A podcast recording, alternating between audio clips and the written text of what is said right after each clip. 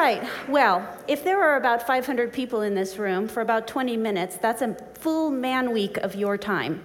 And I'm going to make it as worthwhile as I possibly can, because your time is your most valuable asset.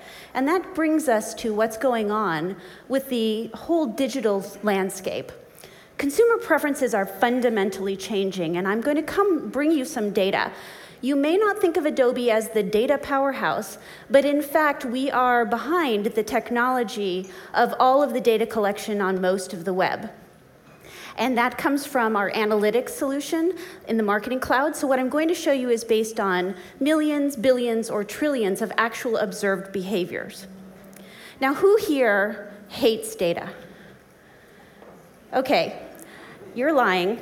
I know it. I'm going to admit I kind of hate data, and I'll tell you why. The reason why I hate data sometimes is that it is actually being used as if it is the lead actor, as if it speaks for itself. It doesn't do anything. It is a scene. It is a setting. It is the backdrop of what we're going to talk about. But what you want to take away from this is, what are you going to do with it? It's not telling you what to do. It's just providing you the scenery. So let's look at what's going on. First of all, Pokemon. We've heard about Pokemon at least once today that I've been in the audience.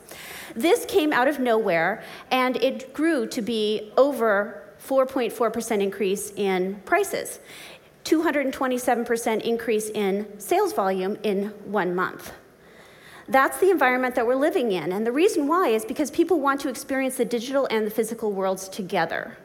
There's really no difference anymore. They want to spend less time on routine tasks. Let me introduce this concept for just a second. We are releasing in the United Kingdom, actually we're supposed to release it today, and I'm going to show you this data even though it wasn't actually released today, but we're releasing what's called the Digital Price Index. This is based on looking at billions of shopping cart visits and tracking prices. When we look at grocery prices in the UK, what we find is that people are wanting to spend more and more online on routine tasks like grocery shopping. In fact, recently, just here in Hamburg, I saw click and collect on one of the windows. This is because people don't want to spend time on routine tasks anymore. They want to get done all the things that they have to do so they can get on the fun things that they want to do. And they want to get away from crowds. This is data that shows where people wanted to go on vacation. And you'll notice that this laying at the beach or fine dining in the big cities was not where the growth was this year. In fact, it was much more active vacations with nature and camping and getting away from it all. And then there's entertainment. And entertainment is fundamentally changing. You probably know that, but nobody knows that better than my son. So I'm going to have him come up on stage, and we're going to talk about entertainment. Lincoln?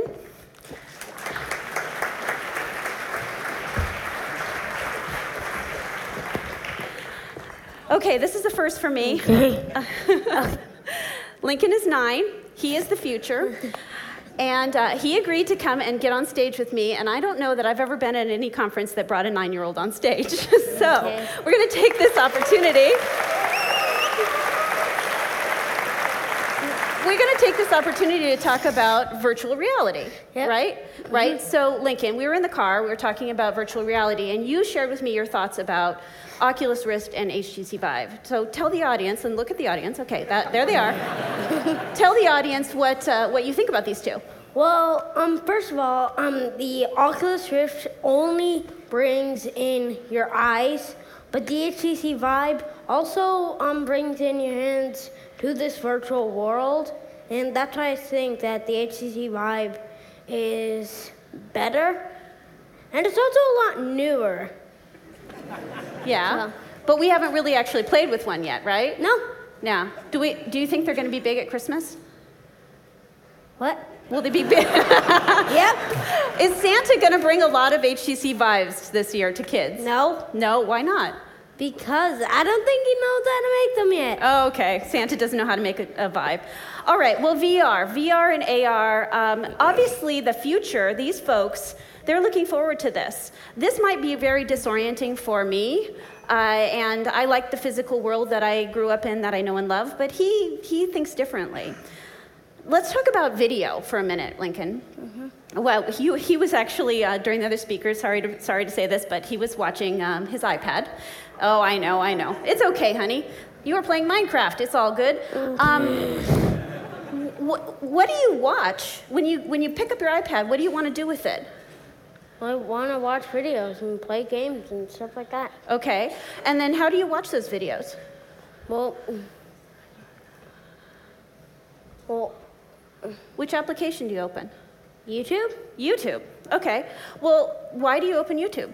Because YouTube does give a lot more content than TV does. Right. In fact, more things are posted into YouTube in 60 days than CBS, MBS, and ABC combined in 60 years.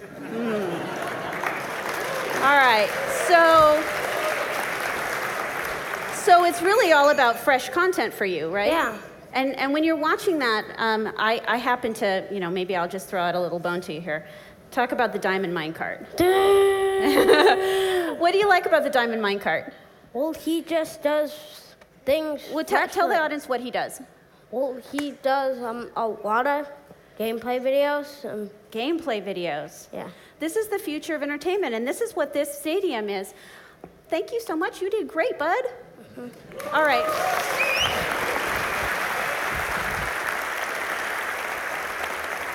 This is what's going on right now. This is actually not a rock concert. This is people watching League of Legends going on. So these esports and watching gaming and gaming watching on YouTube, this is really the active wave of entertainment. You might not think it's very active to watch people play games, but once you have virtual reality on, and by the way, those virtual reality headsets now do let you go into an esports arena, so that you can sit in a stadium and watch people play games.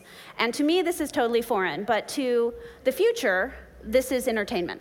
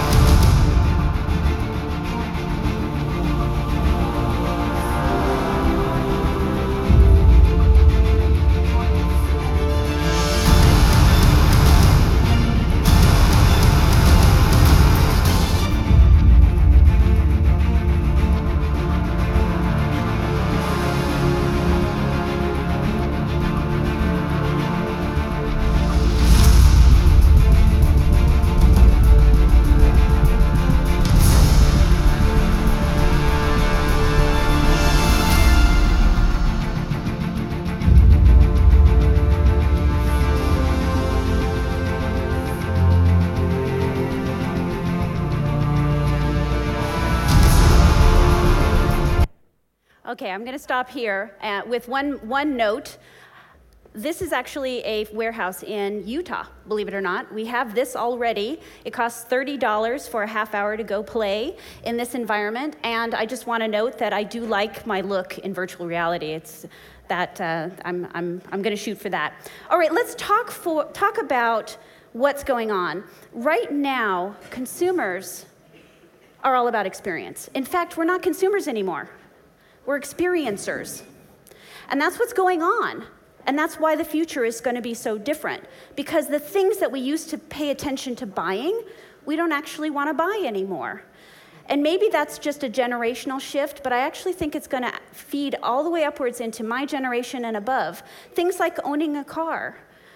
That's not necessarily something that we want to do anymore, or owning a house may not be something we want to do anymore, because there's a lot of overhead and routine tasks involved, and that takes away from our time. And I started off by giving you an example of how valuable your time is this week that you're going to spend with me here in this 20 minutes. This is the era of experiences. And what does it mean to you? Well, first of all, it requires an entirely different business mindset. You are not going to be selling a product, you're not going to be selling a solution, you're not going to be selling anything. You're going to be providing an experience. And if you're not already thinking that, start shifting, start feeling, start opening your touch, your taste, all your senses, because that's actually what people are looking at in the future. I'll give you an example.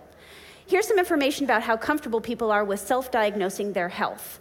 And I want to make the point, first of all, that health is the very platform of our ability to have experiences. If we don't have our health, we're not going to be able to go out and do fun things, active things, take charge of our lives.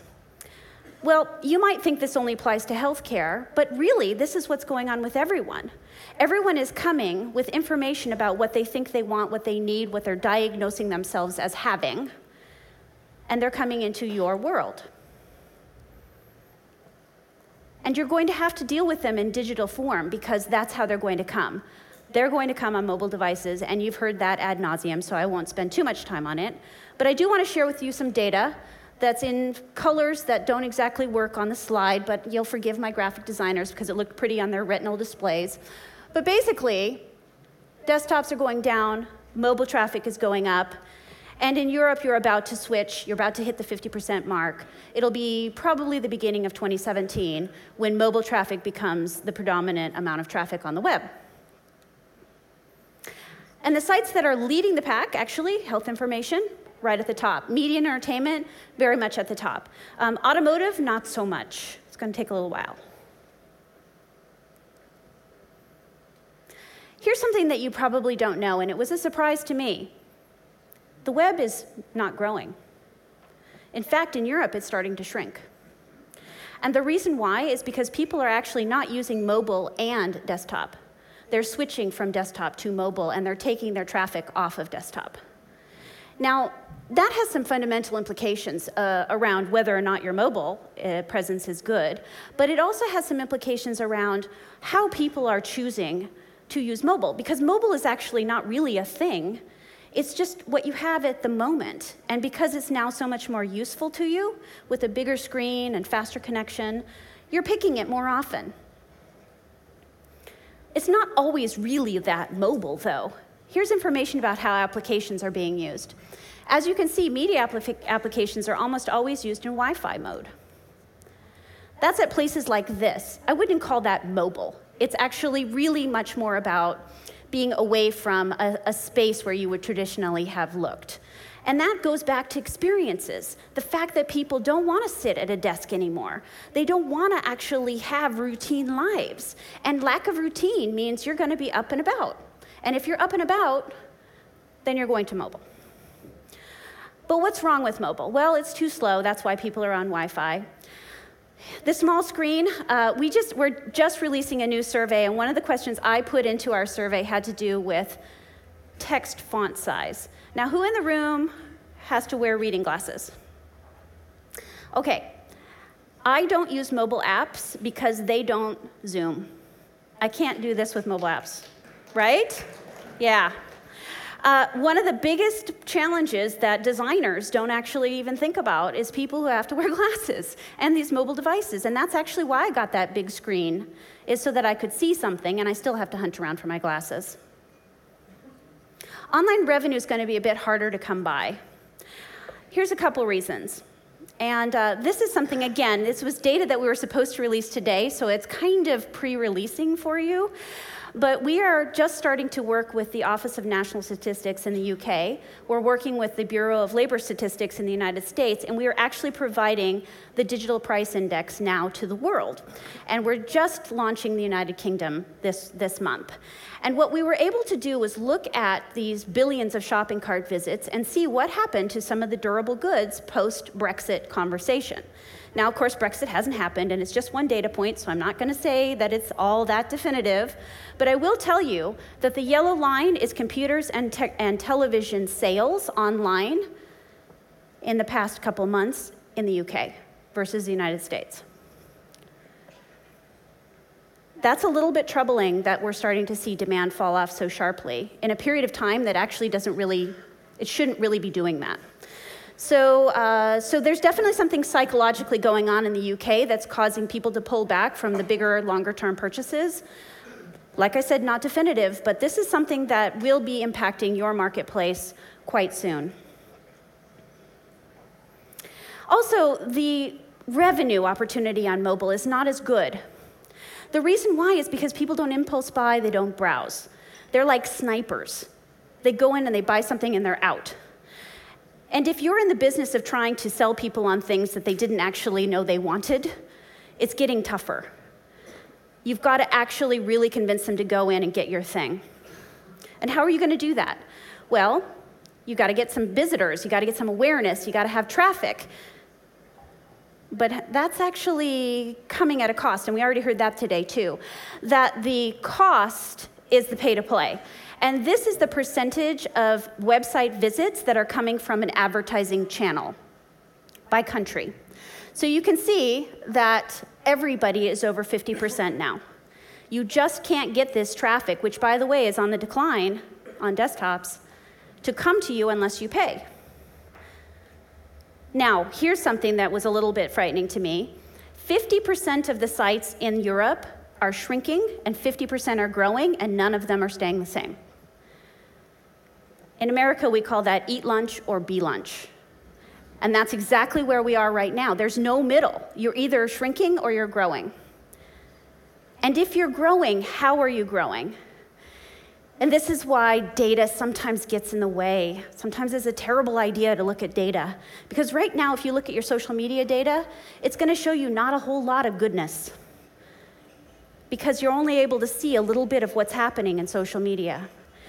But if you look at the sites that are growing, they're 1.7 times more likely to be growing because they have a presence in social media.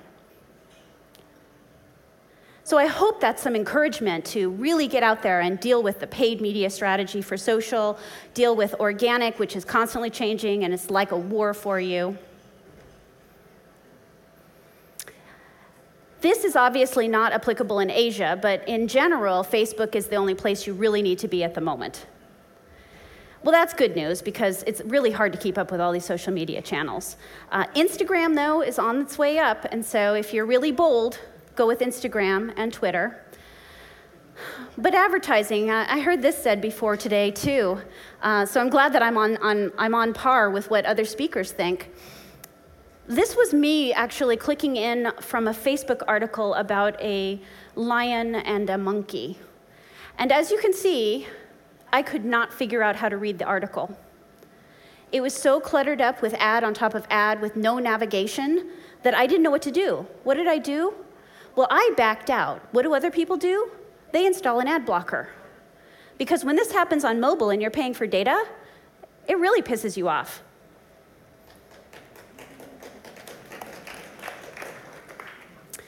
So advertising, as we know it, is going to die.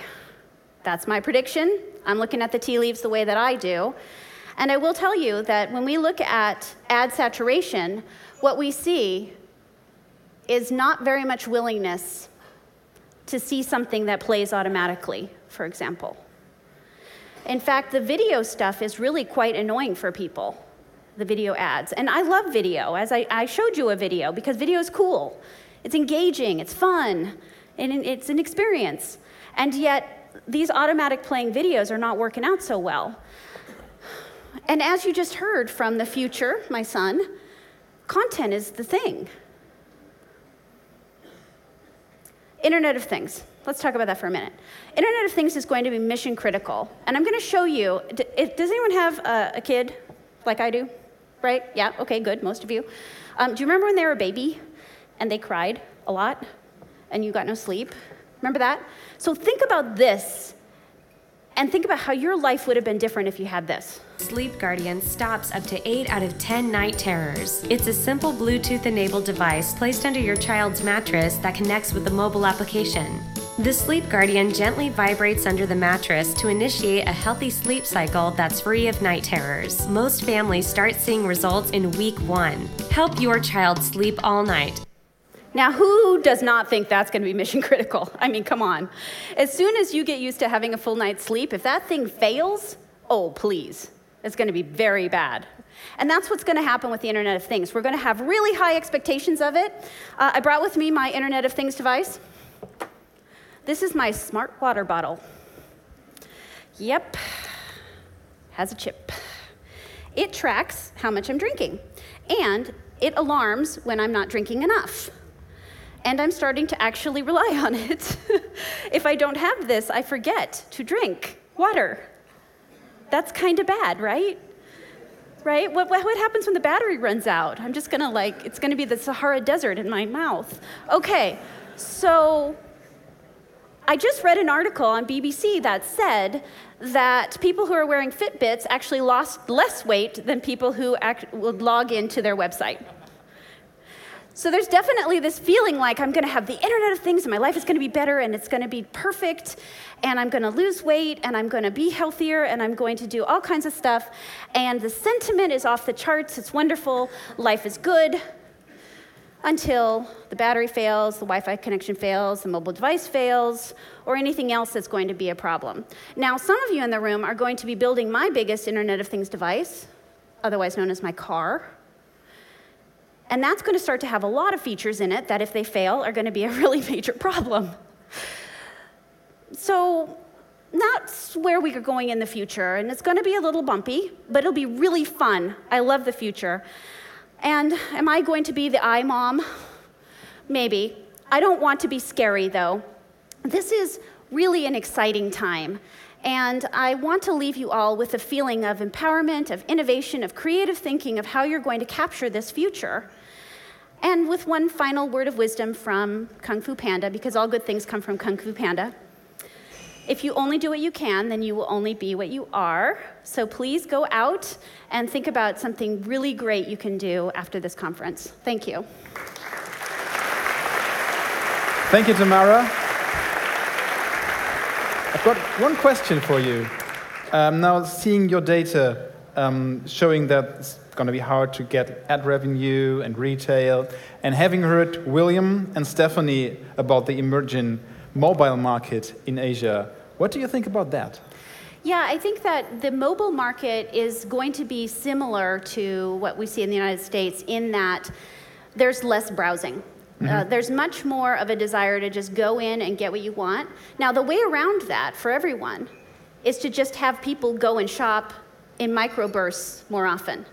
And then we can get the revenue back to what we want it to be and back to what it is on a desktop online, or even maybe what's in store. But overall, it's going to require a very different mindset from all of us in order to build back the model that works. That is why we're here. Thank you, Tamara, for these insights.